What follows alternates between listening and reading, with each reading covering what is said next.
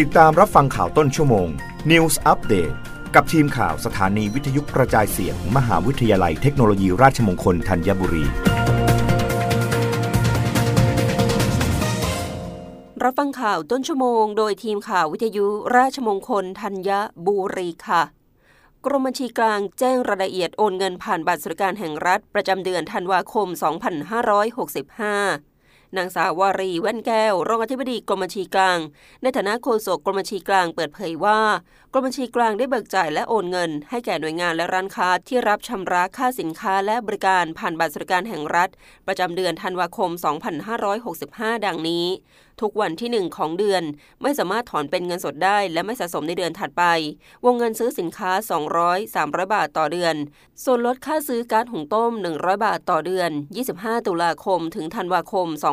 2565 ค่าใช้จ่ายในการเดินทางประกอบด้วย ค่าโดยสารรถบกส500 บาทต่อเดือน ค่าโดยสารรถคสมก รถไฟฟ้า MRT BTS Airport Railing 500 บาทต่อเดือนสำหรับผู้ถือบัตรสวัสดิการแห่งรัฐที่อาศัยอยู่ในเขตกรุงเทพมหานครและปริมณฑล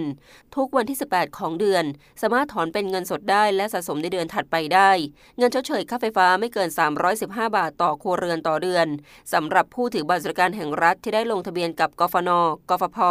และกิจการไฟฟ้าสวัสดิการสัมปทานกองทัพเรือ ที่ใช้ไฟฟ้าไม่เกิน 315 บาทต่อเดือน เงินชดเชยตามจำนวนเงินที่ชำระค่าน้ำประปา ไม่เกิน 100 บาทต่อครัวเรือนต่อเดือนสำหรับผู้ถือบัตรสวัสดิการแห่งรัฐที่ได้ลงทะเบียนกับกปน กปพ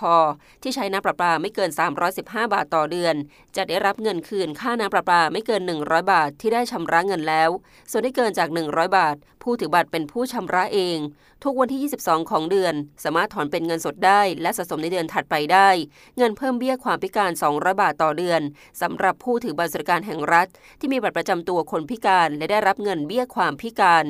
รับฟังข่าวครั้งต่อไปได้ในต้นชั่วโมงหน้า กับทีมข่าววิทยุราชมงคลธัญบุรีค่ะ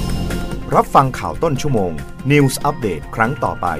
กับทีมข่าวสถานีวิทยุกระจายเสียง มหาวิทยาลัยเทคโนโลยีราชมงคลธัญบุรี